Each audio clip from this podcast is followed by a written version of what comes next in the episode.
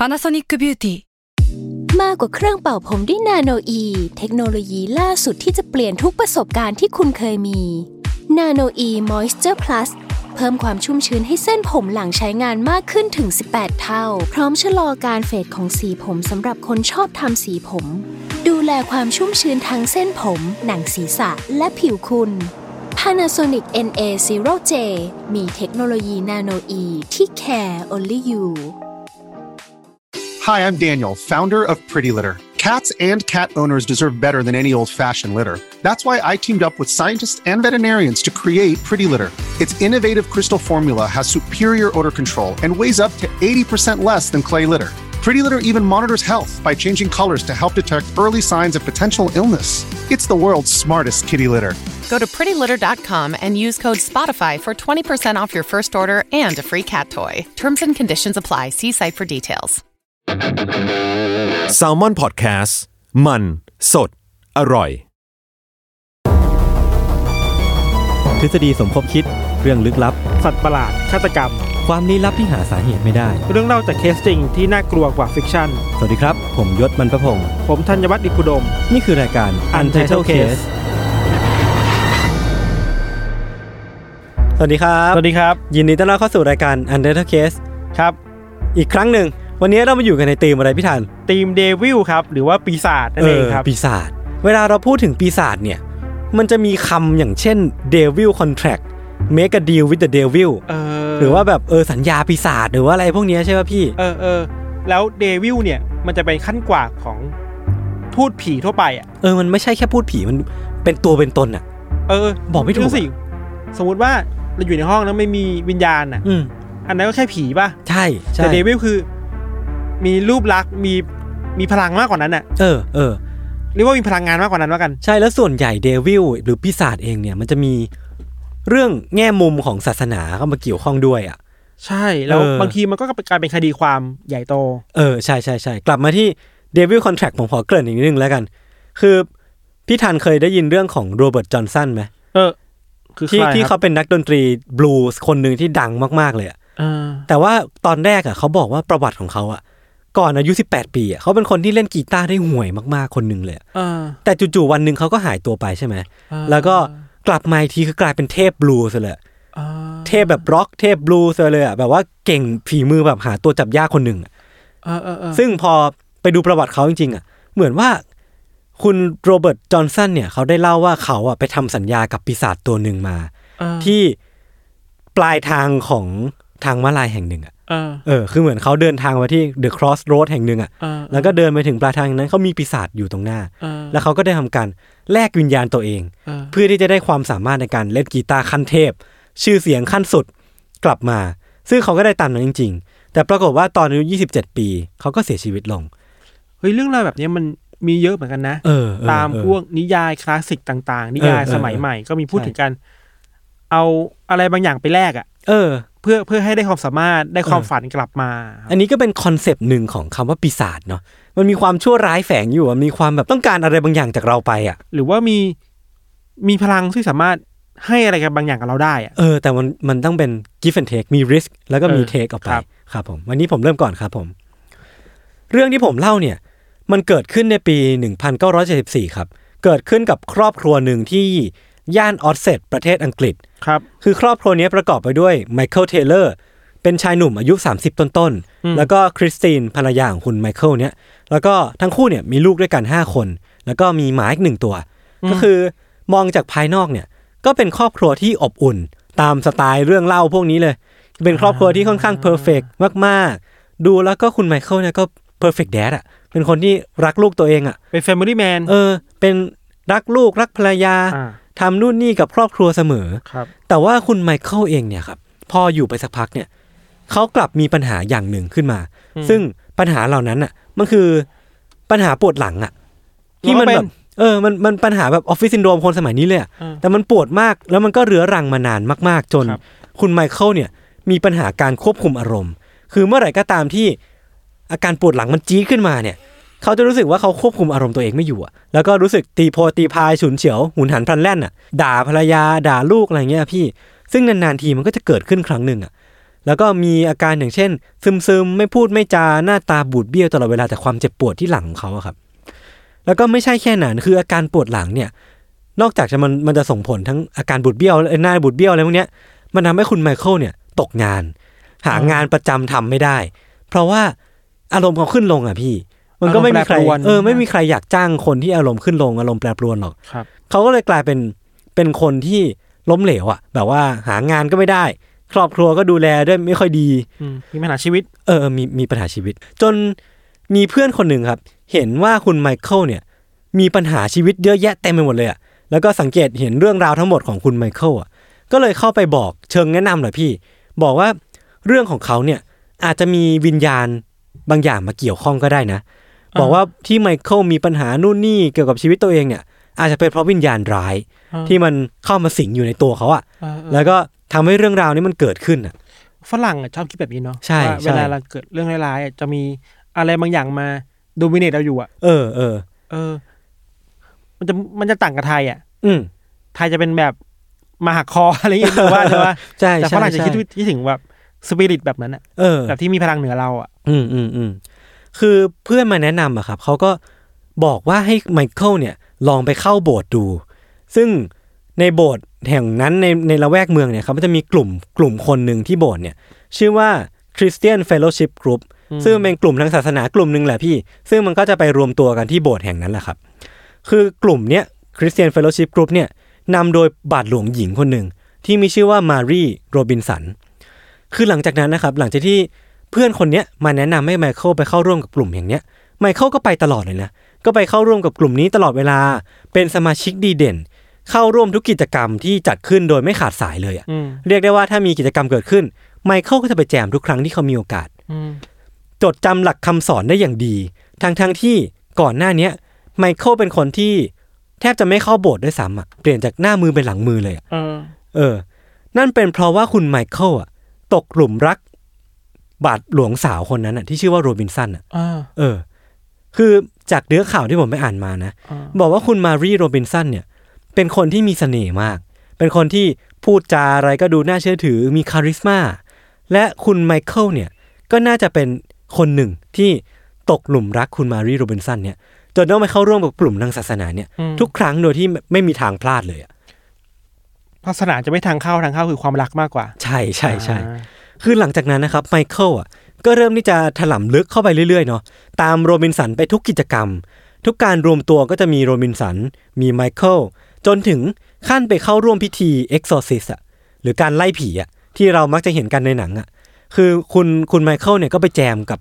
ทุกครั้งที่กลุ่มทางศาสนาเนี่ยไปไล่ผีให้คนด้วยอ่าอืมหลังจากนั้นนะครับ มันก็ดูเหมือนว่าความสัมพันธ์ของทั้งคู่อะ ก็ไม่ใช่แค่ไมเคิลที่พยายามอยู่ฝ่ายเดียวนะอืมเหมือนคุณโรบินสันก็มีบ้างอะที่เล่นด้วยอะคือมันก็มีมีประวัติบอกว่าโรบินสันกับไมเคิลอะก็มักจะใช้เวลาอยู่กันสองต่อสองบ่อยครั้งอะอืมมีอยู่ครั้งหนึ่งทั้งคู่อะอยู่ด้วยกันทั้งคืนเลย เพื่อทำพิธีแบบค่อนข้างแปลกนิดหนึ่งนะคือเขาอยู่ด้วยกันทั้งคืนอะตื่นทั้งคืนเลยนะแล้วก็ทำท่าสัญลักษณ์กังเขียนบนตัวของอีกฝ่ายทั้งคืนอะเออ คือเขาบอก เขาบอกว่าชำระล้างใช่วิญญาณอะไรอย่างนี้เหรอใช่คือเขาบอกว่าวันนั้นน่ะ คืนนั้นน่ะ มันเป็นคืนที่มีพระจันทร์เต็มดวงอ่าและคืนพระจันทร์เต็มดวงเหล่านี้แหละที่มันจะมีพูดผีวิญญาณชั่วร้ายที่มา เขาเลยต้องตื่นทั้งคืนแล้วก็ทำสัญลักษณ์กางเขียนซึ่งกันและกันเพื่อให้ปลอดภัยจากวิญญาณร้ายเหล่านั้นนะครับ คือในเวลาไม่นานผ่านไปอะครับ เรื่องราวความสัมพันธ์ของไมเคิลกับโรบินสันเนี่ยก็ไม่ใช่ความลับอีกต่อไป เหมือนก็เป็นที่รู้กันโดยสมาชิกกลุ่มเลยอะว่าทั้งคู่เนี่ย มักจะอยู่ด้วยกันสองต่อสองแล้วก็มีความสนิทสนมกันเกินเรื่องของเจ้าของลัทธิกับอืมกับคนในลัทธิทั่วไปมีเรื่อง sexual เข้ามาเกี่ยวข้อง ไม่ไม่นะมันไม่ได้มีการบอกว่า sexual หรือเปล่าอะพี่อ่าคือมันแค่เขาสนิทกันมากเกินอะ เออเออเออคือไมเคิลอะใช้เวลาแทบทั้งหมดที่มีไปกับผู้คนในโบสถ์เลยทำให้เวลาที่เขามีให้กับครอบครัว ถูกตักโกยไปจนสิ้น พฤติกรรมของเขาที่บ้านมันก็เปลี่ยนไปสิ้นเชิงเลยครับพี่ทันทุกครั้งที่อยู่บ้านอะ จากที่เคยเป็นพ่อที่ดี เป็นสามีที่ดี ตอนเนี้ยไมเคิลมีหน้าตาที่บึ้งตึงอะ แล้วก็ฉุนเฉียวง่ายตลอดเวลา แล้วก็แบบตะโกนด่าทอภรรยาที่ชื่อว่าคริสตินตลอดเวลา แล้วก็มักจะเอาอารมณ์รุนแรงเนี่ยเออไปลงกับลูกอะเออแต่ว่าบทบาทของเขาที่กลุ่มนักศาสนาแห่งเนี้ย กลับไม่ใช่อย่างนี้เลยอะเออ เขากลับเอาอีกด้านมืดของเขาอะมาใช้กับคนในครอบครัว แล้วก็เพื่อนบ้านในละแวกอะ คือเพื่อนบ้านในละแวกทุกคนอะรู้ว่าไมเคิลเป็นคนที่ นิสัยไม่ดีอะเป็นแบดแอสคนหนึ่งเลยอะอืมช่วงนั้นนะพี่ แน่นอนว่าทุกคนอะรู้กันหมดเลยนะ ว่าไมเคิลอะเปลี่ยนไปเพราะอะไร นั่นเป็นเพราะว่าโรบินสันนั่นเองอะคือความรักที่เขามีให้กับโรบินสันอะ มันทำให้เขาไม่สนไม่แคร์อะไรเลยอะอืมความสัมพันธ์ที่เคยมีก็ช่างมันอืมไม่สนใจอะไรต่อไปแล้ว อืมคือคริสตินนะครับ ก็น่าจะสัมผัสเรื่องราวเนี้ยได้มากกว่าใคร แล้วก็น่าจะเจ็บปวดเรื่องราวของไมเคิล กับโรบินสันมากกว่าใครด้วยซ้ำอะเพราะว่าเธอเป็นภรรยาของไมเคิลเนาะจนวันหนึ่งอะครับคริสตินน่ะทนไม่ไหวขึ้นมา วันนั้นน่ะไมเคิลได้เดินทางไปเข้าร่วมกับโบสถ์เนี้ยตามปกติตามสเกจดูชีวิตเขาเลยอะแต่ว่าวันนั้นน่ะคริสตินขอไปด้วย ซึ่งพอคริสตินเดินทางไปถึงอะพิธีที่เกิดขึ้นในวันนั้นอะมันก็เริ่มขึ้นแล้วแหละ แต่ว่าทันทีที่พิธีเริ่มขึ้นอะคริสตินก็ลุกขึ้นมา แล้วก็ทำการแฉไมเคิลต่อหน้า ผู้ร่วมพิธีจำนวนมากอะอ๋อเรื่องราวของเขาที่เป็นชู้กับโรบินสันอืมเรื่องราวที่เขาอยู่กับโรบินสันทั้งคืนอืมโดยที่ไม่มีไม่มีใครกล้าพูดเรื่องนี้มาก่อนอะอืมแต่ว่าคริสตินน่ะทนไม่ไหวแล้วเว้ยก็เลยทำการแฉสามีตัวเองต่อหน้าคนจำนวนมากนั้นน่ะ ซึ่งเรื่องราวของโรบินสันแล้วก็ของไมเคิลก็ถูกเล่าออกมาจนหมดเปลือก แล้วก็ทำให้ไมเคิลเนี่ยท่าทางจะอับอายคนจำนวนมากนั้นมากๆอะ เพราะว่า เขาน่าจะให้ความสำคัญกับคนในลัทธินี้มากมากเป็นพิเศษอะพี่ เป็นส่วนหนึ่งไปเออแล้วแหละเออเออแล้วภาพลักษณ์เนาะใช่ใช่คือไมเคิลอะฟังอยู่สักพักอะครับ ก็ทนไม่ไหวเว้ยแล้วก็สติหลุดแล้วก็รุดหน้าเข้าไปหวังที่จะทำร้ายเว้ยอืมแต่ว่าคนที่เขาเข้าไปจะทำร้ายอะกลับไม่ใช่คริสตินนะเขากลับมุ่งหน้าเข้าไปหาโรบินสันอะอ่าซึ่งพอเข้าไปถึงอะเขาก็ทำร้ายร่างกายโรบินสันอะ ทุบตี ตะโกนด่าทอออ่าอ่าจนคนในลัทธิอะต้องเข้ามาห้ามอะกลับจับไมเคิล กดกับพื้นอะ เพื่ออะไรอะคือทำไมต้องทำร้ายผมก็ไม่รู้เว้ยว่าทำไมเขาถึงไประเบิดใส่โรบินสันเออทั้งนั้นที่คริสตินอะเป็นคนแฉเขาด้วยซ้ำอะเออเออ คือเรื่องราวมันไม่จบเพียงแค่นั้นเว้ยพี่ คือโรบินสันนะออกมาเล่าภายหลังอะว่าช่วงช่วงจังหวะที่ไมเคิลรุดหน้าเข้าไปหาเธอ เธอเห็นว่าร่างกายเขาเปลี่ยนกลายไปเป็นสัตว์ประหลาดอะกลายเป็นสิ่งมีชีวิตอะไรก็ไม่รู้อะแล้วก็พูดจาด้วย เขาเรียกว่า speak in tongues อะคือ speak in tongues มันเป็น เหมือนศัพท์ทางศาสนาคริสต์ที่บอกว่าอ่าเวลาคนเราพูดภาษาปีศาจอะเขาเรียกว่าภาษานั้นอะคือ speak in tongues ยังไงอะแบบมันเป็นภาษาอันโนนเลยอะไม่รู้ว่าภาษาอะไรไม่ใช่ภาษาอังกฤษไม่ใช่ภาษาสเปนไม่ใช่ภาษาไทยอ่าอ่าอ่านั่นคือภาษาอีกโลกหนึ่งอะที่ไมเคิลอะพูดออกมาจากปากเขาอะแล้วก็คริสตินเนี่ยก็อ้างว่าได้ยินสิ่งนั้นเหมือนกันอะแล้วคือโรบินสันอะกลัวมากจนไม่รู้จะทำไงเว้ยพี่ จนต้องอุทานออกมาว่าหลุดปากออกมาพูดคำว่า Jesus อะอ่า แล้วคริสตินก็พูดคำว่า Jesus ออกมา เพราะว่าสถานการณ์ตรงหน้ามันน่ากลัวมากๆอะเออเออแต่ทันใดที่ทั้งคู่พูดคำว่า Jesus ออกมาไมเคิลอะก็หยุดพฤติกรรมนั้นลงทันทีอะอ่ามันก็เลยเหมือนกลายเป็นบอกว่า หรือว่าไมเคิลจะมีปีศาจอยู่ในตัวจริงๆและที่เขาหยุดอะนั่นเป็นเพราะว่าคริสตินพูดคำว่าJesus เออคริสตินและโรบินสันพูดคำว่า Jesus ออกมาโหมันเป็นสิ่งที่น่ากลัวมากเลยนะใช่ใช่ใช่ซีนในโบสถ์แล้วทุกคนอยู่ต่อหน้าคนเออเยอะแยะมากมาย เออเออเออ แต่เราสงสัยว่าตอนที่เห็นว่าคนนั้นเป็นปีศาจอะไม่ถึงว่ารู้สึกว่าเป็นปะรู้สึกว่าเป็นอ่าเออคือไม่ได้มีใครพูดนะอ่ามีมีแค่โรบินสันคนเดียวที่พูดอ่าว่าไมเคิลอะกลายร่างเป็นปีศาจอะ อืม วันต่อมาครับด้วยความที่สถานการณ์มันค่อนข้างน่าเป็นห่วงอะ ไมเคิลก็เลยต้องเข้ารับพิธีล้างบาปแบบโททอลี่ล้างบาปอะ เอาบาปออกให้หมดจากตัวไปหมดเลยนะ ผมก็ไม่แน่ใจว่าทางศาสนาคริสต์เขาเรียกพิธีนี้ว่าอะไร ครับ เออ แต่ว่าพิธีนั้นนะครับ ก็ไม่สามารถ ล้างภาพที่อยู่ในความทรงจำของทุกคนในในโบสถ์แห่งนั้นได้เลยอะอืมมันก็เลยกลายเป็นว่าไมเคิลเนี่ยก็เลยถูกจับตามองจากคนในละแวก ชาวบ้าน เพื่อนบ้าน ครอบครัวอืมตลอดเวลา เพราะว่าไม่มีใครรู้ว่าเขาจะคลุมคลั่งอีกอีกครั้งเมื่อไหร่อะพฤติกรรมของไมเคิลมันก็ดูไม่มีทีท่าว่าจะดีขึ้นเลยพี่ มันมีแต่แย่ลงด้วยซ้ำอะเขามีพฤติกรรมที่คนบอกว่าสติเขาล่องลอยตลอดเวลาอืมมีพฤติกรรมที่เลวร้าย อารมณ์ขึ้นลงหนักกว่าเดิมอีกอืมทำให้ไมเคิลเนี่ย ถูกสันนิษฐานว่า เขาถูกครอบงำโดยพลังอำนาจของปีศาจแล้วก็ถูกตกลงกันโดยทั่วไปในย่านออสเซตนั่นเลยอะอืมว่าเขาจะต้องถูกเข้าพิธีกรรมไล่ผีอย่างเร่งด่วนอืมอืมคือเข้าใจได้แหละ คือมันอยู่ในอยู่ในกลุ่มนั้นน่ะใช่ใช่แล้วกลุ่มนั้นมองเหตุการณ์ต่าง ๆ ด้วยสายตาแบบคริสเออศาสนา ศาสนาใช่แล้วคิดว่าใช่เออมันมีพระเจ้ามันมีอืมปีศาจมีเดมอนจริงพฤติกรรมไม่ดีก็เป็นผลพวงมาจากการที่มีปีศาจอยู่ในร่างกายนี่แหละๆอ่า เออ เพราะฉะนั้นไมเคิลเนี่ยที่มีพฤติกรรมเหล่าเนี้ยก็น่าจะต้องเข้ารับการบำบัดอ่าโดยการไล่ผีนี่แหละ เออ อืม คือทุกอย่างอะ มันอยู่ภายใต้ Discord ของความว่าศาสนาไปแล้วใช่อะใช่ไหมใช่ใช่ใช่กลางดึกวันที่ 5 ตุลาคมครับ ปี 1974 พิธีไล่ผีอะก็ได้เริ่มต้นขึ้นอ่าโดยมีบาทหลวงสองคนเป็นผู้นำพิธีอ่า แล้วก็ถูกเฝ้ามองโดยคนในโบสถ์จำนวนมากอะแทบจะทุกคนที่อยู่ในกลุ่มเนี้ยอืมจะมาเฝ้าดูพิธีนี้ด้วย แล้วก็เพราะว่าทุกคนอะเห็นกันหมดอะว่าไมเคิลน่ากลัวจริงๆอะก็เลยอยากที่จะมาสอดส่องอะว่ามันเกิดอะไรขึ้นกับเขาจริงๆอะอ่าทันทีที่พิธีเริ่มต้นขึ้นนะครับไมเคิลเนี่ยก็เริ่มที่จะควบคุมตัวเองไม่ได้แบบ completely เลยนะอืมคือแบบโวยวายไปทั่ว ใครเข้ามาก็เตะใส่ต่อยใส่อืมก็ทำท่าแบบจะทำร้ายทุกคนตลอดเวลา ถุยน้ำลายกัดข่วนดิ้นไปมาอย่างรุนแรงจน เขาต้องถูกจับมัดไว้กับพื้นนะครับ คือบาทหลวงเนี่ยก็มีการทำพิธีตั้งแต่เอากางเขียนเนี่ยทิ่มเข้าไปในปากของไมเคิลฮะแล้วก็เอาคือเข้าไปในปาก เออโชเขาเขาเรียกว่าโชฟเข้าไปอะเอาทิ่มเข้าไป ผมไม่แน่ใจว่าความแรงนะอ่าอ่าแต่ว่ามันคือเอากางเขียนยัดปากอะอ่าอ่าเออ แล้วก็เอาน้ำมนต์เนี่ย ราดไปทั้งตัวเลยอะของไมเคิลอะอ่าแล้วก็มีการตั้งแต่เอาหืมสวดมนต์ ทรมานร่างกายเขาต่างๆ นานาต่างที่เขาเลยเราเคยเห็นกันในพิธีไล่ผีอะครับอืมอืมมันจะมี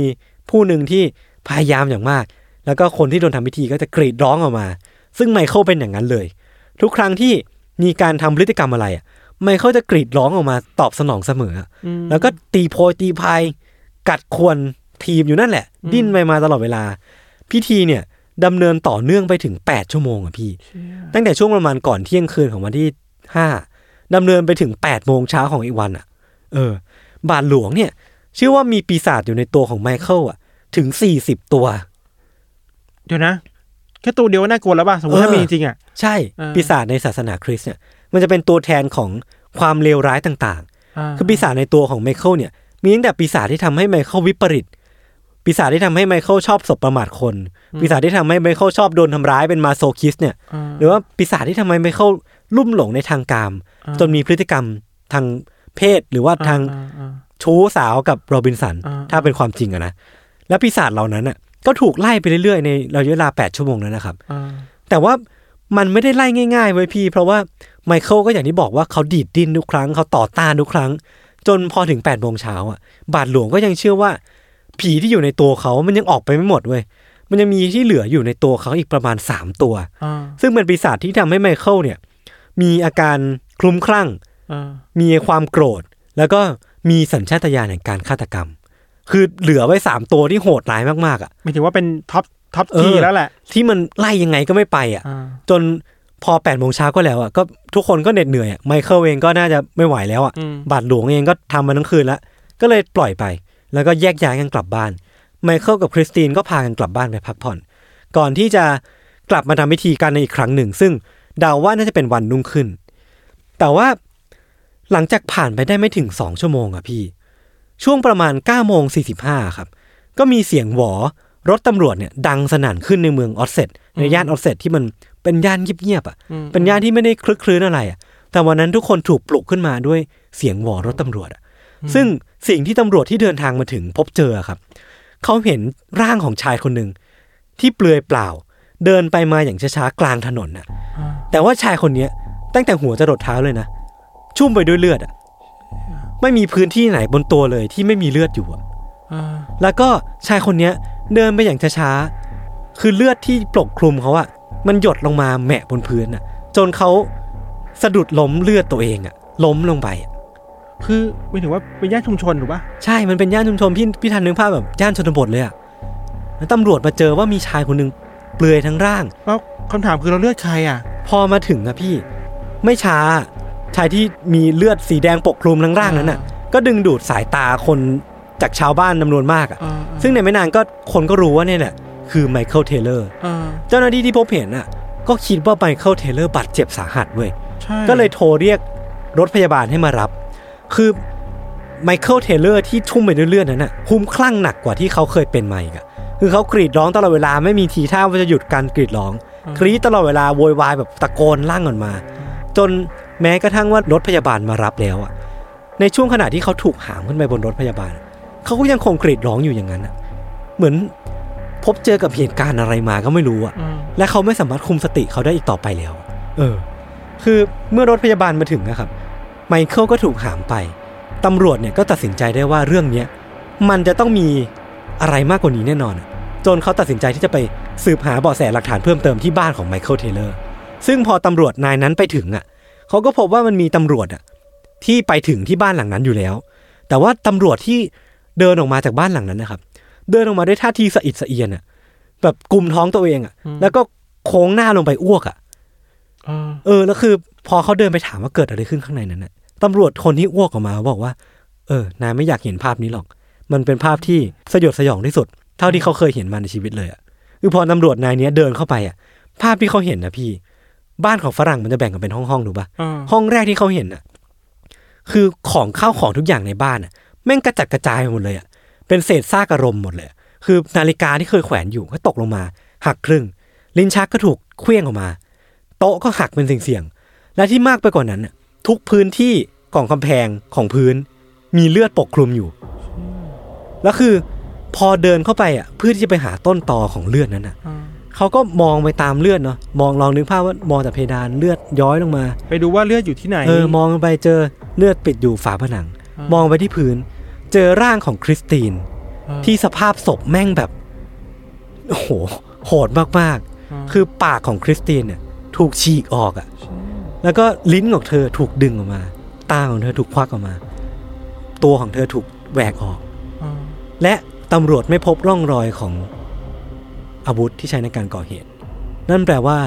มือเหรอ ทุกอย่างที่ทำอะมันคือมือของไมเคิลเทเลอร์ทั้งหมดเลยโคตรน่ากลัวเลย เออ แล้วสงสัยแหละว่าตอนที่เขาปล่อยกลับมาเออ จากที่โบสถ์อะกลับมาที่บ้านอะอืมทั้งสองแง่เลยนะ แง่แรกสมมุติถ้ามันมีปีศาจจริงๆอะเออ มันไม่ยิ่งน่ากลัวเหรอ ใช่ ใช่ไหมใช่ สองคือสมมติถ้าไม่ใช่ปีศาจ ถ้าเขาเป็นอาการทรมาอะไรบางอย่างในจิตใจอะก็ไม่น่าปล่อย ก็ไม่น่าปล่อยแล้วใช่มันมีนักจิตวิทยาหรือมีแพทย์มาดูแลเออเขาไหมอืมไอ้การผ่านเหตุการณ์นี่มันไล่ผีเกือบแปดชั่วโมงอย่างเนี้ยโอ้ยมันมันส่งผลต่อคนนะ ใช่จากคนที่ไม่ได้เป็นอะไร ก็อาจจะกลายเป็นอะไรด้วยซ้ำอะเออและยิ่งคนที่เป็นอะไรอยู่แล้วอะเออก็อาจจะเป็นหนักกว่าเดิมอะเออคือร่างของคุณคริสตินเนี่ย มันเละเสียจนแทบจะไม่มีใครจำหน้าเธอได้ด้วยซ้ำอะ มันจำได้เพราะว่าเธอเป็นคนที่อยู่ในบ้านหลังเนี่ยแล้วก็ลักษณะการแต่งตัวต่างๆ คือต้องจดจำเธอจากสิ่งอื่นที่ไม่ใช่ใบหน้า เพราะว่าใบหน้าของเธอมันเละมากจนจำไม่ได้ แล้วแปลว่าเลือดที่อยู่บนตัวเขาของผู้ชายอะก็คือเลือดของคุณใช่คริสตินนั่นั่นแหละ เลือดที่ปกคลุมร่างของไมเคิลเทเลอร์ก็ไม่ใช่เลือดของเขาเลย แม้แต่หยดเดียว เป็นเลือดของคริสตินและข้างๆของศพของคุณคริสตินเนี่ยเป็นศพของเจ้าหมาที่ อยู่ด้วยกับ้านนั้นเลี้ยงอะ คือหมาเนี่ยหนักกว่าคุณคริสตินอีกเว้ย ถูกดึงแขนขาแหวกพุงออกมา น่ากลัวดึงลิ้นควักตา ตับม้ามอะไรเงี้ยอวัยวะภายในคือแบบเละหมด และ อ่าที่มันน่ากลัวคือมืออะมือล้วนๆอะพี่ นั่นสิเออ ไม่กล้านึกถึงภาพต่อเลยเวลาตอนนี้มันแหวก อะไรบางอย่างเออออกมาโหน่ากลัวจริง เออ คือไมเคิลที่ก่อเหตุทั้งหมดเนี่ยครับ คือมัน หลักฐานมันค่อนข้างชัดเจนมากๆแหละ แทบจะต้องไม่ต้องไม่ต้องสงสัยใครเลยอะว่าคนที่ก่อเหตุครั้งนี้คือใคร ก็คือไมเคิลเทเลอร์อย่างแท้จริงครับ มันก็มีหลักฐานที่บ่งบอกว่าไมเคิลเนี่ยออกมาจากบ้านหลังนี้ตอนประมาณห้าเก้าโมงครึ่งด้วยสภาพร่างกายที่ปกคลุมไปด้วยเลือดทั้งตัว แล้วก็มีเพื่อนบ้านที่เห็นภาพเนี้ยก็โทรแจ้ง ซึ่งตำรวจก็เข้ามาที่บ้านหลังเนี้ยก็พบเจอเข้ากับสภาพที่มันน่าสยดสยองแห่งนี้นี่แหละพี่อืมเขาถูกดำเนินคดีไหม ถูกดำเนินคดี ต่อจากนั้นนะครับไมเคิลก็ได้รับการสืบสวนเนาะแล้วก็มีการพูดถึงเหตุการณ์ในคืนก่อนหน้า ว่าในคืนที่เขาถูกไล่ผีอะว่ามันเกิดอะไรขึ้นนะครับ คือไมเคิลก็บอกว่า พวกเขาเนี่ยเต้นระบำรอบตัวผมทั้งคืนเลย เพราะเขาเชื่อว่าผมอะมีปีศาจอยู่ในตัว พวกเขาขังผมไว้ในโบสถ์ผมถูกกระแทกกับพื้นอย่างรุนแรงอ่าแต่พลังนั้นอะมันยังอยู่กับผมอะ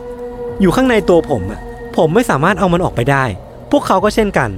แล้วก็ผมเนี่ยถูกพลังนั้นน่ะสั่งให้ทำลายล้างทุกอย่างในบ้านหลังนั้นใครสั่งอะ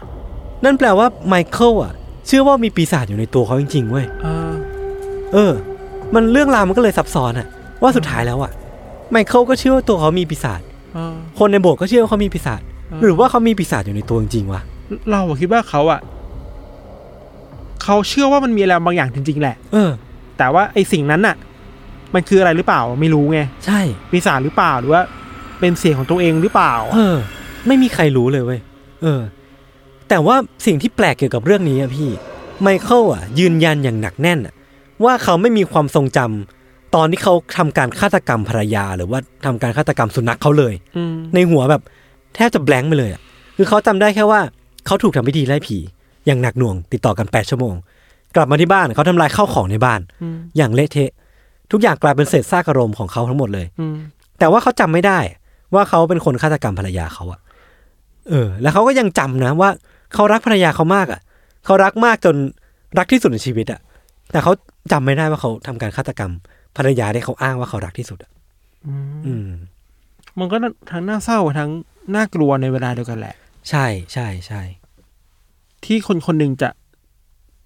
ไม่รู้แหละว่าถูกอะไรอะอืที่มันร้ายให้เขา ทำแบบนี้ได้อะเออเออ พอเขาถูกซักถามว่าเขารู้สึกอย่างไรกับเรื่องเนี้ยเออเขาก็ตอบว่าตอนเนี้ย ผมถูกปลดปล่อยแล้วเว้ยปีศาจในตัวคริสตินก็ถูกทำลายไปแล้วอืมเดี๋ยวนะปีศาจในตัวคริสติน อืมแล้วก็มีก็เชื่อว่ามีปีศาจเออออยู่ในภรรยาเขาใช่เหรอนั่นแปลว่าเขาอะนอกจากที่จะเชื่อว่าปีศาจในตัวเขาก็มีอยู่เว้ยอืมเขาก็ยังเชื่อว่าในคริสตินน่ะภรรยาเขาอะก็มีปีศาจอยู่อืมผมเชื่อว่ามันอาจจะเกิดขึ้นจากการที่ คริสตินเนี่ยทำการแฉเขาอะต่อหน้าคนในโบสถ์คนที่เขาให้ความสำคัญมากเป็นส่วนหนึ่งสำคัญในชีวิตเขาอะแล้วนั่นพฤติกรรมนั้นน่ะมันทำให้เขาเชื่อว่าคริสตินเนี่ยถูกบงการโดยปีศาจเป็นไปได้ และซับคอนเชียสหรือว่าอะไรก็ตามที่มันสั่งให้เขาไปทำการฆาตกรรมเธออมันเหมือนเป็นการปลดปล่อยปีศาจในตัวคริสตินออกไป โดยไม่ได้เป็นการคิดว่าฆาตกรรมอะเออมันมีเหตุผลแบบนี้เยอะมากเลยนะฆ่าได้เอคอนหลายคนน่ะ purify อะที่คิดว่า ฉันต้องฆ่าคนในครอบครัวตัวเองฆ่าอืมภรรยาฆ่าลูกตัวเองเพื่อปลดปล่อยเขาอะ ใช่ใช่ใช่บั้นปลายชีวิตของไมเคิลเนะครับ เขาใช้เวลาส่วนใหญ่ในระหว่างที่รอคำไต่สวนของศาลอะอืมไปกับการนอนอะ ราวกับว่าคุณไมเคิลอะไม่กล้า แล้วก็ไม่อยากที่จะตื่นมาเผชิญกับความจริงอะ ว่าทุกอย่างนี้มันเกิดขึ้นอะ คือเขาเลือกที่จะนอน ให้มันหลงลืมไป ไม่ต้องตื่นมาเพื่อที่จะรับรู้เรื่องราวพวกเนี้ยแต่สุดท้ายอะ ศาลก็วินิจฉัยว่าไมเคิลไม่ต้องรับผิดใดๆเหรอเออเพราะว่า insanity คือคลุ้มคลั่งอะมีคนจริตวิกลจริตใช่ใช่ใช่อ่าคือสิ่งที่เขาต้องรับโทษอะ มันคือแค่การเข้ารับบำบัดเป็นเวลาสี่ปีเท่านั้นเองอะ ก่อนที่สี่ปีผ่านไปอะเขาก็ถูกปล่อยกลับมาใช้ชีวิตในชนบทปกติอะก็หายดี หายดีไหมไม่รู้คือ สุดท้ายแล้วพฤติกรรมเขาก็ยังคงแปลกอยู่ แต่ว่าก็ได้รับการปล่อยออกมาอ่าคดีที่เคยเกิดขึ้นมันก็ยังอยู่คงอยู่อะ แล้วมันก็น่าจะสร้างความหวาดกลัวให้กับชาวบ้านในละแวกอย่างมากอะเราไม่เราไม่กล้านึกภาพไปสมมติเราเป็นเพื่อนบ้านอะโอ้โหกเราลัวเช้าวันนั้นตื่นขึ้นมาเห็นคนเดินแบบเออโชคเลือดอะเถื่อนอะน่ากลัวจริงน่ากลัวน่ากลัวจริง อืมอืมเราเรานึกถึงพวกคดีหลาย ๆ คดีที่ยศ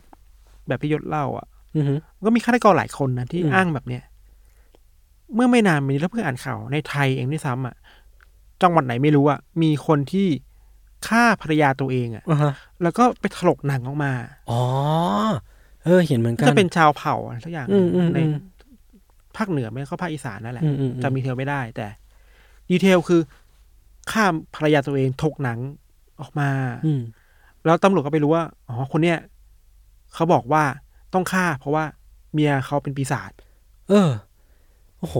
เออคแต่วามว่าเชื่อ มันก็มีคำอธิบายในทางวิทยาศาสตร์ว่าอาจจะเสพยาเกินขนาดหรือเปล่าอืมเห็นภาพหลอนหรือเปอืล่ามอืมอืมแต่คดีแบบนี้มันเยอะมากเลยนะ ในการคิดว่าคนรอบข้างเป็นปีศาจแล้วต้องฆ่าปีศาจ เออเออเออเพื่อปลดปล่อยเขาอะอืมแต่ในแง่นึงเราก็ไม่รู้สึกไม่รู้เหมือนกันว่าไอ้พิธีการในการไล่ผีแบบนั้นน่ะมันใช่มันถูกต้องหรือเปล่านะ คือเรื่องเนี้ยมันต้องคุยกับพี่ธานหลายเรื่องมากเลยพี่ ทั้งพิธีกรรมไล่ผีเองเออว่ามันมันเป็นการ treat การรักษาที่ถูกต้องแล้วหรือเปล่า ใช่ แล้วมันเป็น best option แล้วหรือเปล่า คือมันมีเกร็ดอย่างหนึ่งมีมี detail อย่างหนึ่งคือปีหนึ่งพันเก้าร้อยเจ็ดสี่คือปีที่เหตุการณ์นี้เกิดขึ้นอ่าและปีหนึ่งพันเก้าร้อยเจ็ดสามพี่ทัน เป็นปีที่หนัง The Exorcist ฉายอะนั่นไง เออ แล้วคือมันก็มี Data บางอย่างที่บอกว่าหลังจากที่ The Exorcist ฉายอะอืมพิธีไล่ผีก็กลายเป็นพิธีที่บูมมากเออๆทั้งในประเทศอเมริกา อังกฤษที่เกิดขึ้นเหตุการณ์อย่างนี้ขึ้นเออก็กลายเป็นนอมใหม่ขึ้นมาอีกแง่หนึ่งในแง่คนดูเองก็ตามอะอืมแล้วเอฟเฟกต์ของ Exorcist มันใหญ่มากอะใช่ เมื่อวันก่อนเราเพิ่งไปเห็น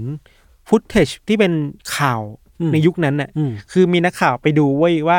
ไอ้วันที่เอ r ซิสมันเข้าฉายในโรงหนังอะเออเออคนมันต่อคิวยาวมาก เออใช่ใช่ แล้วก็มีคนที่ร้องไห้ออกมา อืมแบบร้องไห้จริง ๆ แบบทนไม่ไหวแล้ว ฉันรับไม่ได้ฉันอ้วกเลยอะเออเราคิดว่าเ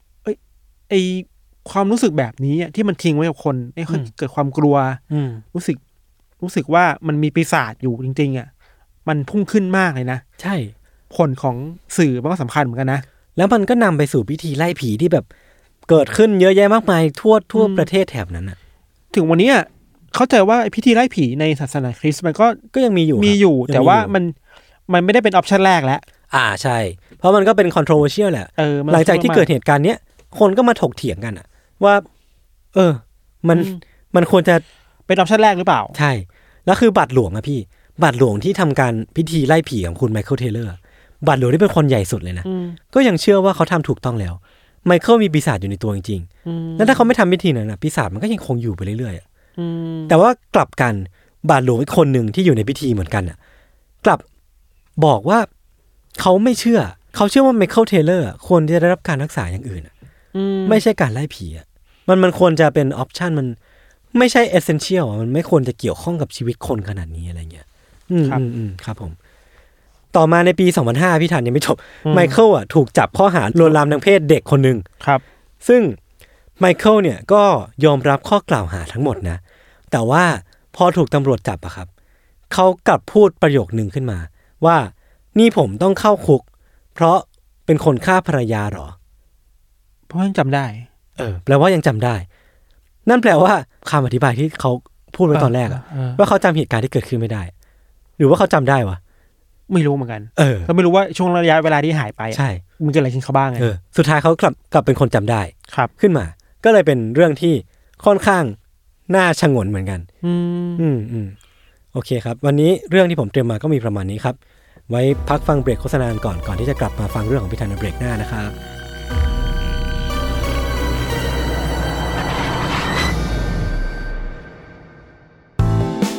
สวัสดีค่ะ นิดนกพนิชนกดำเนินทำเองนะคะ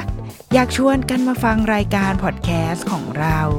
ที่แม้จะเป็นชื่อว่า The Rookie Mom คุณแม่มือสมัครเลี้ยง แต่ก็ไม่ใช่ว่าจะต้องเป็นคุณแม่เสมอไปนะที่จะฟังได้จริง ๆ แล้ว ความตั้งใจของเราอยากให้ทุกคนที่ผ่านไปผ่านมา มาเข้าใจความเป็นแม่และเด็ก ด้วยกัน เพราะว่าทุกคนเคยเป็นเคยเป็นลูกของพ่อและแม่ บางทีเราก็อาจจะเข้าใจ คุณพ่อคุณแม่ของเรามากขึ้นด้วยก็ได้นะคะ แล้วก็เราจะได้ไปเข้าใจมุมมองของพ่อแม่ในสังคมมากขึ้นด้วย เพราะว่ามองไปทางไหนก็มีแต่คนรอบตัวมีลูกทั้งนั้นเลย ติดตามรายการของเราได้ทุกวันจันทร์ทุกช่องทางของ s a l m o n Podcast จ้า The Rookie Mom คุณแม่มือสมัครเลี้ยงกับนิดนก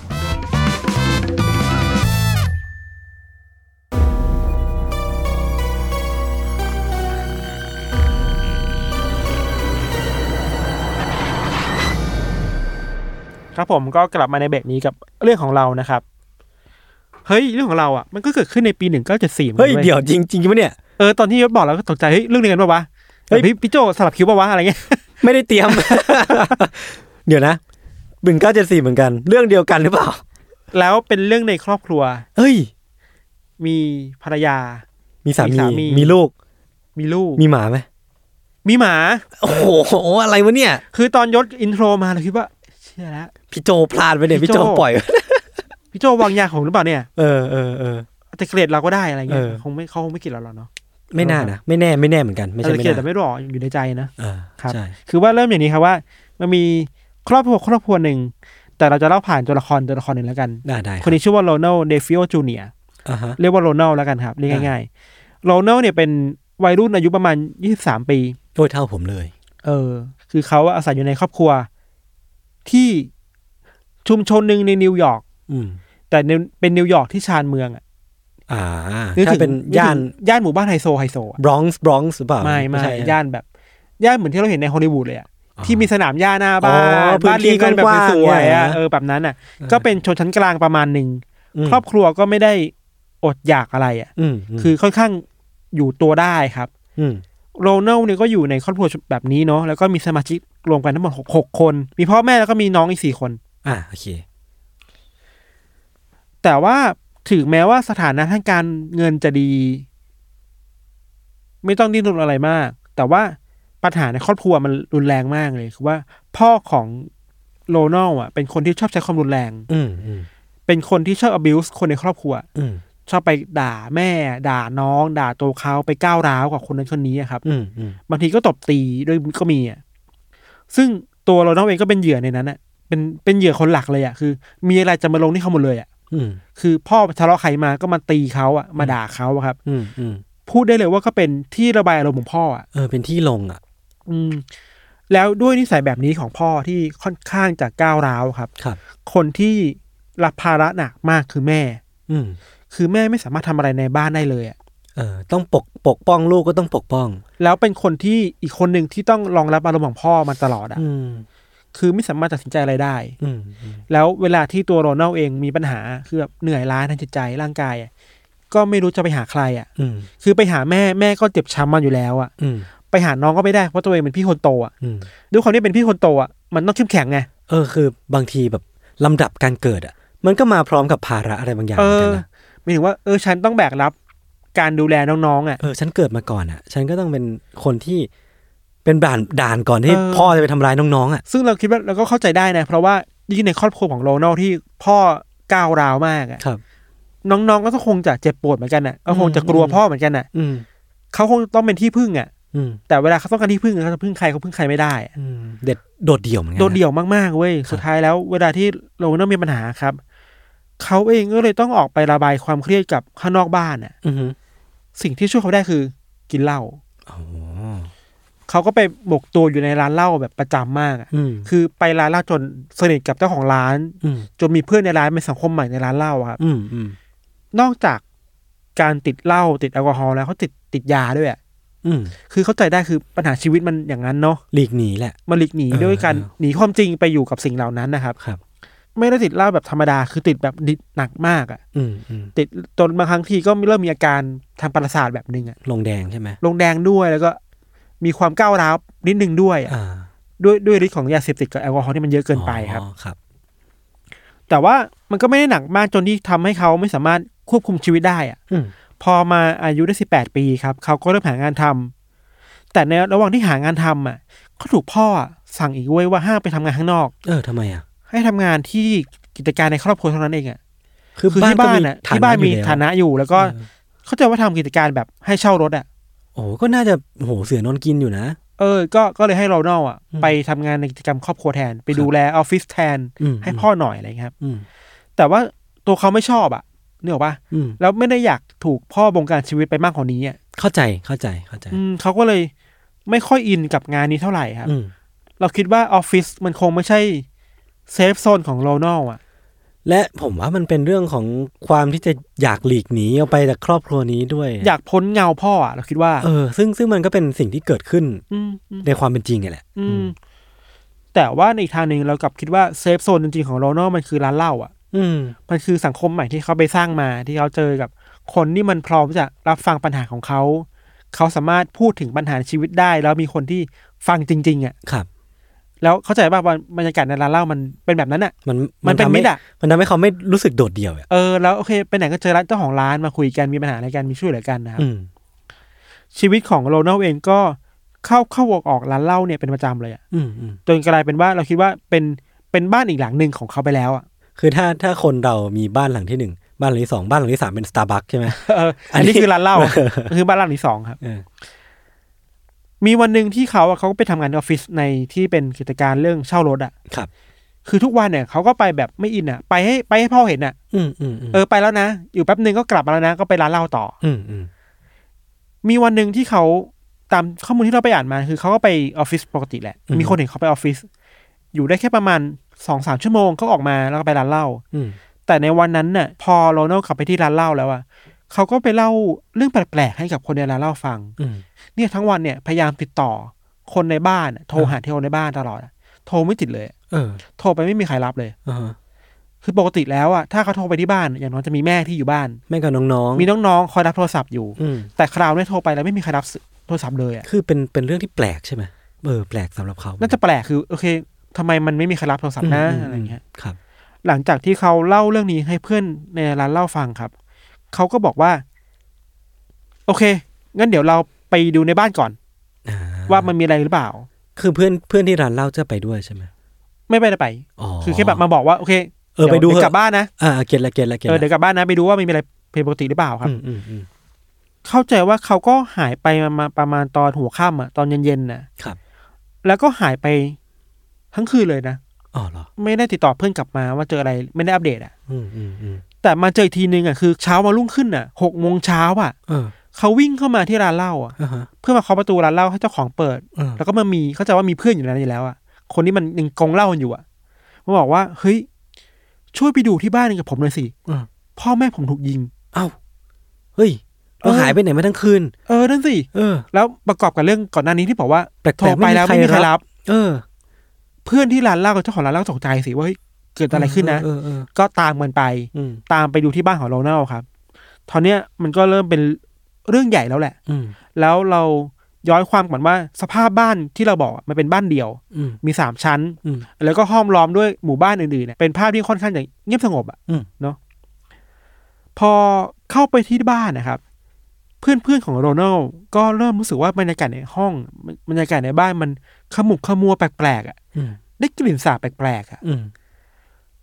พอเดินเข้าไปเรื่อยๆ ขึ้นไปชั้นสองที่เป็นห้องนอนอะเขาก็เจอว่า เจอพ่อแม่ของโรนัลอะอืมนอนอยู่บนเตียงอ่าฮะแต่ว่านอนในสภาพที่เอาหัว มุดเข้าหมอนอะเออนอนคว่ำอะเออแล้วสภาพคือว่าตรงท้องอะ มีกระสุนปืนยิงอยู่อะอืมมีร่องรอยของการถูกยิงที่ท้องอะโหน่ากลัว คิดเออภาพว่ามีคนนอนคว่ำหน้า สองเออคนบนเตียงอะเออหลังจากนั้นเขาก็ไปสำรวจห้องอื่นๆต่อไปครับ อืมก็พบว่าในห้องนอนของน้องๆอะ น้องทุกคนทั้งสี่คนอะเออก็นอนแบบนี้หมดเลยอะและทุกคนถูกยิงหมดเลยเหรอทุกคนถูกยิงหมดเลย ทุกคนนอนคว่ำหน้าบนโอ้หมอนหมดเลยอะเออคือเอาเอานอนคว่ำหมดเลยอะโหทำไมถึงเป็นอย่างก็ไม่รู้อะ เออ ทุกคนก็ตกใจเว้ยว่ามันเกิดอะไรขึ้นเออแล้วสภาพคือทุกคนถูกยิงอะครับ เท่าที่เราไปหามาคือว่า คนที่เสียชีวิตในบ้านนะคือคือมีพ่ออืมมีแม่อืมมีน้องอายุสิบแปดปี น้องอายุสิบสามปี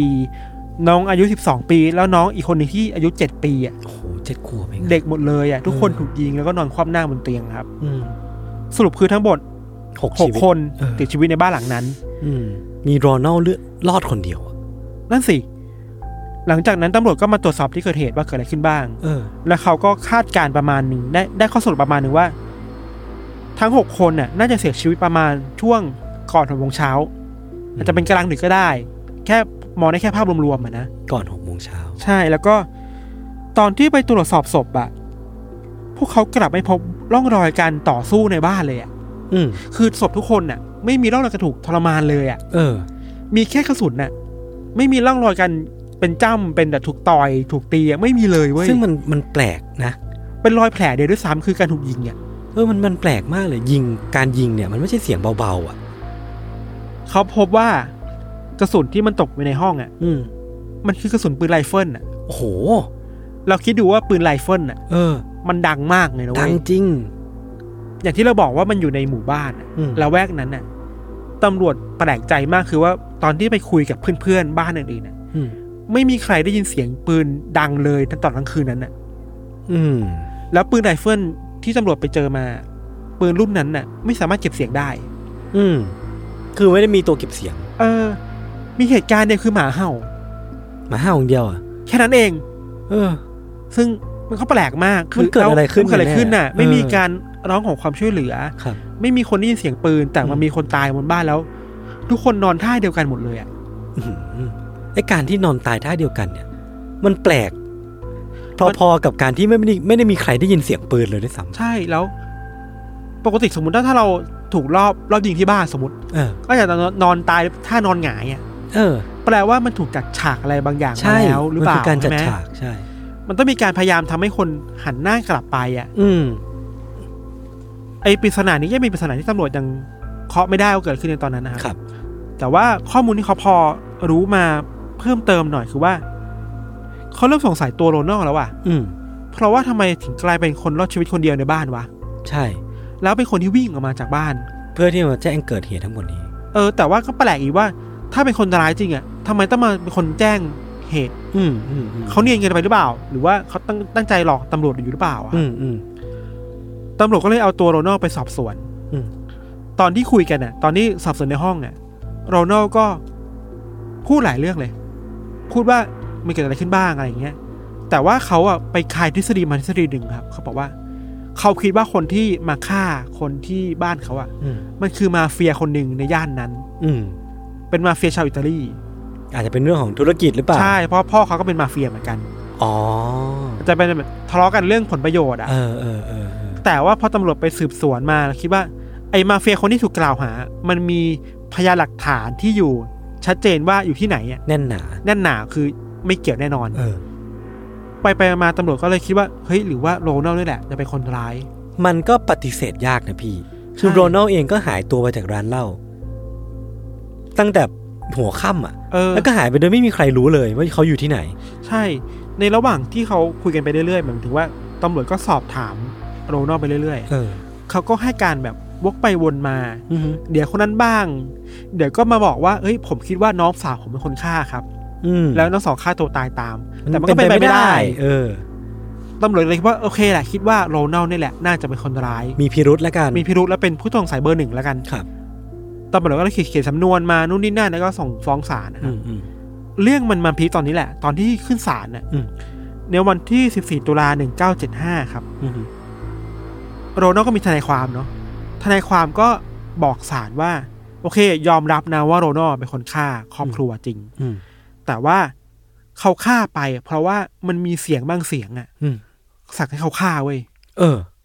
เสียงที่เป็นอะไรไม่รู้อะเออ คือโรนัลบอกว่าก่อนฆ่ามันมีใครบางคนมาบอกเขาในหัวอ่าฮะว่าจงหยิบปืนไปฆ่า พ่อแม่และน้องสาวน้องชายของตัวเองอะเออเออ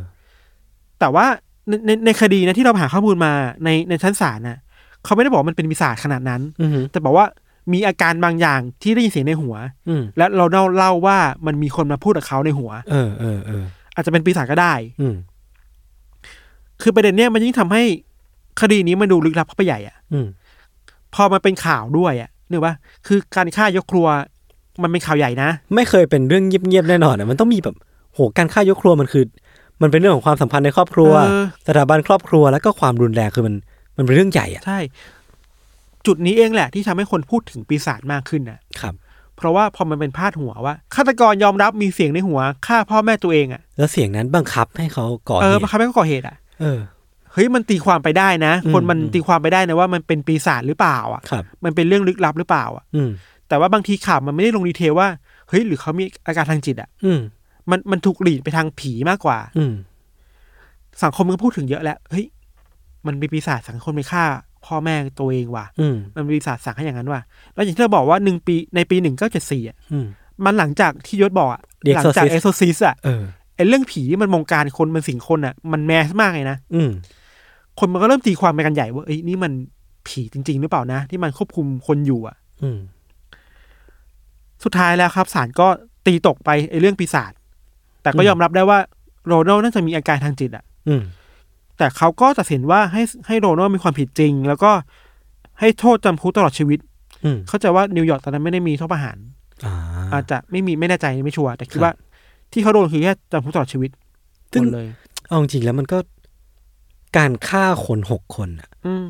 มันเป็นโทษที่หนักมากเลยนะ ใช่เราเออเราไม่มั่นใจเราหาข้อมูลไปไม่เจอว่าตอนนั้นนิวยอร์กมันมีกฎหมายอืมที่อืมยกเลิกโทษประหารหรือยังอาจจะนะยกเลิกไปแล้วก็ได้ ก็เป็นไปได้หรือว่าสำนวนคดีมันไปไม่ถึงขั้นที่ต้องถูกประหารหรือเปล่าอันนี้อืมไม่ชัวร์เนาะอืมไม่ครับกล้าพูดขนาดนั้นอืมแต่พอเขาถูกจับเข้าคุกไปในปีหนึ่งเก้าเจ็ดห้าครับอืมเรื่องราวมันก็ไม่จบว่ะอ้าวเหรอไอ้บ้านหลังนั้นน่ะเออที่มันมีสตอรี่อยู่อะเออที่คนทั้งสังคมมันรู้ว่าเฮ้ยมันมีคนตายอยู่อะอืมแล้วมันมีครอบครัวหนึ่งไปเช่าต่อ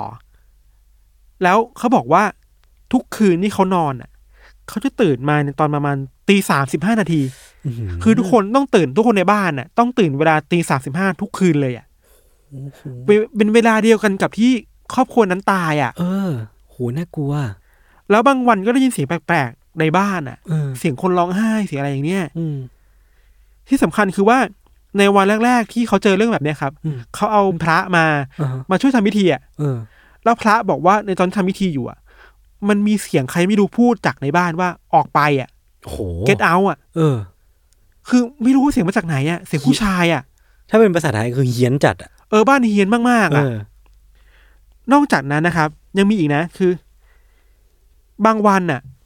เขานั่งอยู่ในห้องห้องนั่งเล่นน่ะครอบครัวเนี้ยนะห้องครอบครัวแม่นะเขาบอกว่ากางเขนที่อยู่ในห้องอะ มันกลับหัวลงมาโอ้โห แบบคนเจอริ่งแปะๆเลยอะไอ้ยการกลับหัวมันแปลว่าเป็นสัญลักษณ์ของซาตานแอนติคลายส์อะเออ ตอนนี้คือมีทั้งเสียง มีทั้งการตื่นมาตีโพลเทอสาร์มไกสิส์บด้วยห้ามีพลังงานอีกมีเสียงเอออีอีกอะคนเนี้ยก็เริ่มพูดกับสื่อมากขึ้นอะ สื่อก็มาสัมภาษณ์ครอบครัวใหม่มากขึ้นอ่านะฮะครอบครัวนี้ก็เริ่มเล่าว่าอ๋อผมบางทีผมก็เห็นภาพหน้าคนอะอืมลอยออกมาจากกำแพงอะอืมซึ่งคิดว่าน่าจะเป็นปีศาจแต่ไม่รู้ปีศาจตนไหน อืม สื่อก็วิเคราะห์กันไปมากมายแล้วก็คิดว่า หรือว่ามันเป็นปีศาจตนเดียวกับที่มันสั่งให้โรนัลด์อะอืมฆ่าครอบครัวตัวเองวะอืม จริง ๆ สารคดีที่เราไปดูมาครอบครัวใหม่เนี่ยเขาเจอเรื่องเยอะมากเลยยศเออ เยอะมากจนสามารถเขียนหนังสือได้อะโอ้โห แสดงว่าแบบเยอะจริงอะแล้วเขียนได้จริง ๆ นะแล้วเออขายดีมาก ชื่อว่า ยังไม่บอก อ้าว คือเขียนดีมากแล้วก็เออจนมีคนมาตั้งคำถามอะอืมว่า เฮ้ย ไอ story ที่คุณสร้างมาอืมการเจอผีอะอืมมันปลอมหรือเปล่าวะเออ คือคุณต้องการเงินหรือเปล่าอะต้องการเงินมาเขียนหนังสือเลยคุณตั้งใจมาบ้านหลังนี้อะอืมเพื่อมาสร้าง story ตัวเองหรือเปล่าอะอืมอืมแล้วมันมีคนไปเจอว่าครอบครัวเนี่ย ฐานะการเงินไม่ค่อยดีอ๋อก็ก็มีจิ๊กซอว์บางอย่าง เออเออมีคอนเน c เดอร์ดอทบางอย่าง สุดท้ายแล้ว มันก็มีการยอมรับในบางสื่อว่า โอเค คนนี้อาจจะสร้างสตอรี่มาจริงอืมๆเพื่อเขียนหนังสือ เพื่อหล่อเลี้ยงครอบครัวอะไรใช่ก็ว่าไป หนังสือเล่มเนี้ยมันชื่อว่า a m e t y v i l l Horror อ่า a m e t y v i l l Horror เป็นเรื่องที่อยู่ในตอนต้นของ Conjuring ภาคสองอ่าใช่ใช่ที่ใช่ที่เป็นฉากที่แบบมีคนถือลูกซองไปยิงคนในห้องนอนอะ ใช่ใช่นี่แหละมัคือเรื่องนี้แหละ อ๋อมันคือ เบสออนในเรื่องนี้เลยเหรอ ใช่คืออ๋อเราคิดว่าเวลาคนพูดถึง a m e t y v i l l อะอืมคนมันพูดถึงเคสหลังมากกว่าเคสแรกอะ เออ เคสที่คนเจอผีแล้วอะ เออ แต่ไอ้คดีแรก ๆ อะ ที่โรนัลด์เจอพ่อ abuse มา ที่เป็นที่มาของไอ้เรื่องทั้งหมดเนี่ยมันไปไม่ถึงอะ เออ แล้วที่มันน่าคุยคือว่า เฮ้ยไอ้การที่เวลาคนเราบอกว่าได้ยินเสียงปีศาจในหัวอะมันเป็นปีศาจจริง ๆ หรือเปล่าอะเออใช่ไหมมันเหมือนที่ยศบอกอะอืม เหมือนเรื่องของยศอะมันเป็นเสียงจริงๆไหมนะ มัน เรากลับมั่นใจว่าคนเหล่านี้ที่เขาอ้างว่าเขาได้ยินเสียงอะเขาได้ยินเสียงจริง ๆ นะเว้ย คือมันก็มี scientific journal อะบอกชัดเจนเลยพี่ว่าเขาได้ยินเสียงเหล่านั้นจริงเออๆเวลาเขาบอกว่าเขาได้ยินอะ เข้าเครื่องจับเท็จก็แล้ว อะไรสแกนสมองก็แล้วใช่เขาได้ยินจริง ๆ เพียงแต่ว่าเส้นแบ่งระหว่างคนที่จะเชื่อกับไม่เชื่อมันคือเรื่องของไซโคพาธหรือเปล่า ใช่แล้วก็ว่าอืมมันมันเป็นเรื่องของเสียงแว่วที่ขึ้นมาในหัวเฉยๆหรือว่าเป็นเสียงของปีศาจ อยู่ที่ว่าเราจะตีความเสียงนั้นว่ายังไงอะอืมมองมันด้วยสายตาแบบไหนว่า อันนี้คือเสียงเพราะว่าอาการทางจิต ใช่ เสียงเพราะว่าเขาติดยาเสพติดเกินไป แล้วเจอภาพหลอนในตัวเองเป็นไซโคพาธหรือเปล่า หรือว่ามันคือปีศาจอะ เออ แต่เคสของโรนัลมันมันก็กำกวมประมาณนึงอะอืมคือจะบอกว่าอาการทางจิตก็ได้ เพราะเขาก็ติดยา อืมการเสพติดยาเสพติดเยอะๆอะอืมมันก็ส่งผลต่อสมองนะครับใช่ปะอืมแต่ว่าไอพฤติกรรมบางอย่างที่เขาทำอะเราก็ไม่มั่นใจว่า มันเกิดขึ้นได้ยังไง เช่นการอืมไปยิงพ่อแม่ตัวเอง โหดร้ายมากแล้วก็ เออ มันมีแรงจูงใจอะไรขนาดนั้นน่ะ อืมในเวลาต่อมาในช่วงประมาณปีสองพันนะครับ ปีสองพันเท่าไหร่นะสักครู่นะ เอาเป็นว่าประมาณปีสองพันแล้วกัน อ่ามันก็มีนักข่าวไปสัมภาษณ์โรนัลอืมว่าเขาเจออะไรขึ้นบ้าง เกิดอะไรขึ้นบ้าง เขาบอกว่า เขาสารภาพว่าเขายิงไปจริง เออๆ แล้วเขาฆ่าน้องเขาอะฆ่าพ่อแม่เขาอะ เพื่อปลดปล่อย เออ ปีศาจ ออกจากร่างกายของพวกเขาเว้ยเฮ้ยนี่มันเหมือนกับที่ผมเล่าเลยอะตะกะเดียวกันเลยอะเออ เออมันแสดงว่าเรื่องนี้มันเป็นเรื่องจริงนะเนี่ย มันเป็นแบบสิ่งที่อยู่ในหัวคนจริง ๆอะใช่ เออ คิดว่ามันมีปีศาจสิงอยู่ในคนอื่นอะโอ้น่ากลัวมากเลยนะเรื่องเนี้ยนอกจากนั้นนะครับ ที่ผ่านมาโรนัลเองก็เปลี่ยนสตอรี่ตัวเองไปเรื่อยๆอะอืมคือเมื่อครั้งแรกบอกว่าเป็นมาเฟียฆ่าอืมต่อมาบอกว่าน้องสาวน้องคนสาววงการฆ่า ช่วงหลังมาบอกว่าเขาอะร่วมมือกับน้องสาวคนหนึ่งอืมกับเพื่อนอีกสองคนอืมเพื่อฆ่าคนในครอบครัว แล้วตอนหลังต้องมาฆ่าตัวน้องสาวที่มาช่วยกันอะอืมเพราะว่าต้องการทำลายหลักฐานทำลายหลักฐานทำลายพยานเออบางครั้งก็บอกว่ามันมีปีศาจจริงเออๆแบบโหเรากลับคิดว่าไอการที่เขามีเรื่องเล่าเยอะขนาดเนี้ยมันต้องมีปัญหากับการรับรู้ของเขาแล้วแหละ ใช่อืมเพราะฉะนั้นมันค่อนข้างเอนไปได้ว่า อาจจะไม่มีปีศาจหรอกอืมมันเป็น มันเป็นปีศาจที่เขาสร้างขึ้นมาเองอะ่ะ อืมพูดอย่างนี้แล้วกัน อืมซึ่งก็น่ากลัวแหละ อืมอีกเรื่องหนึ่งที่น่าคุยต่อคือว่า มันมีเคสหลายเคสอะครับ ที่เป็นฆาตกรต่อเนื่องแล้ว อ้างว่ามีปีศาจเกี่ยวข้องเยอะมาก ใช่ ใช่ มีคนหนึ่งคือเดวิดเบอร์โควิชอ่าฮะเป็นฆาตกรต่อเนื่องในนิวยอร์กเหมือนกันจำปีไหนได้ไหมแล้วเขาบอกว่า เขาฆ่าคนอะ เพราะว่ามันมีปีศาจ ที่สิงอยู่ในหมาข้างบ้านเขาอะอืมสั่งให้เขาฆ่าเว้ยอืมแล้วเขาต้องไปฆ่าคนเพื่อว่าเพื่อให้เสียงเหล่านั้นมันหยุดทักทีหนึ่งอะเออเบอร์โควิชบอกว่า มันมีปีศาจเกือบห้าร้อยตัวอะโหสิงอยู่ในหมาข้างบ้านเขาอะเออ แล้วหมาตัวเนี้ยแม่งพยายาม manipulate เขาอะอ่าฮะเฮ้ยมึงจงออกไปฆ่าคนนะ ถ้าเออมึงไม่ออกกูจะคุยกับมึงไปเรื่อยๆอะเอออีนี้ก็มีอะเออหรือว่าบางเคสแบบมันมีบางเคสในไทยอะอืมที่พูดว่า เฮ้ยฉันฆ่าคนเพราะว่าฉันต้องการปีศาจปลดปล่อยคนอื่นจากเออปีศาจอะเออมันมีเยอะมากเลย หรือฆาตกรบางคน ที่อ้างว่าเขาต้อง purify เขาเรียกว่าทำให้ ใช่ทำให้บริสุทฝ่ายธิ์บริอะสุทธิ์อะเออ ด้วยด้วยการฆ่าคนน่ะ พลังของปีศาจมันมักมาจากมักจะมาทั้งในแง่ของความดำมืด แล้วก็ความบริสุทธิ์เออการปลดปล่อยวิญญาณที่มีปีศาจสิงสู่อะมันคือการทำให้วิญญาณนั้นบริสุทธิ์อะแต่เขาทำบาปไงในการฆ่าคนนะใช่ใช่ใช่ มันก็น่ากลัวประมาณนี้นะเออคือสุดท้ายแล้วทั้งเราคิดว่าเรื่องของเรากับยศมันกันมันคือการพูดถึงว่า ไอปีศาจที่เราพูดถึงอะ มันมาที่มามันคืออะไร เออ หรือว่า ไอปีศาจที่เราสร้างขึ้นมาเองอะ อืม มันอาจจะน่ากลัวที่สุดก็ได้อะ ใช่ ปีศาจในจิตใจเราเนี่ยแหละ ที่เราครับ เชื่อว่ามันคือปีศาจอะครับคือน่ากลัวที่สุด ครับ ประมาณนี้ครับ คือพี่ดาไอ้ไอ้อมิตี้วิวของพี่อะมันเป็นต้นต่อของเรื่องที่เกิดขึ้นในตอนที่ผมเล่าตอน EP สิบเก้าด้วยอะไอ้เรื่องที่ เด็กคนหนึ่งที่ฆ่าล้างครอบครัวตัวเองอะโดยมีเรื่องราวของ Amityville เป็นแรงบันดาลใจอะอืมเออ เราคิดว่า Amityville มันคือจุดเปลี่ยนในวงการ วงการหนังสยองขวัญด้วยแหละ อืมแล้วก็สังคมอเมริกาด้วยแหละ ใช่ใช่แล้วอย่าลืมว่า Amityville มัน มันก็มาต่อจากเอโซซิสอะ เออ มันมาเป็นทอดๆเลยนะ เออ แล้วในยุคนั้นอะโหสังคมอเมริกาก็รู้อยู่มันน่ากลัวแค่ไหนอะเออเออเอออีกเรื่องหนึ่งคือเวลาเราพูดถึงเรื่องปีศาจมันมีเคสที่ หลายเคสที่น่าคุยคิดว่าคุยมาสั้นๆได้ เช่นแอนนาลิสพิเชลที่เราเคยเล่า อ่าใช่ที่ถูกอัลเทอร์ซิสจริงๆแล้วเธอก็เสียชีวิตทีหลังอะเอออีกเรื่องหนึ่งคือเคยทำเป็นหนังเหมือนกัน ชื่อว่ามันเกิดขึ้นในอังกฤษอะในแอนฟิลอะอือหือที่เป็นบ้านหลังหนึ่งแล้วคิดว่าเด็กๆถูกปีศาจสิงอะอือหือมันมีคลิปด้วยนะว่าเด็กอะพูดออกมาเป็นเสียงปีศาจอะอ๋อมันเป็นที่ผมเล่าว่า speak in tongues ป่ะเออ๋อ speak in tongues อะเออแบบ สวัสดีฉันชื่อนี้อะไรเงี้ยเออเออเออก็ก็น่ากลัวเหมือนกันแต่ว่าเคสนั้นมันเฉลยแล้วว่ามันปลอมอ่าเด็กสร้างเรื่องขึ้นมากุเรื่องขึ้นมาอะไรเงี้ยเออเออเออสุดท้ายแล้วนั่นแหละเส้นแบ่งระหว่างปีศาจที่แท้จริงมันมีจริงๆไหมนะ กับปีศาจที่เราสร้างขึ้นมาเองอะอืมอันนี้น่าจะน่ากลัวที่สุดแล้ว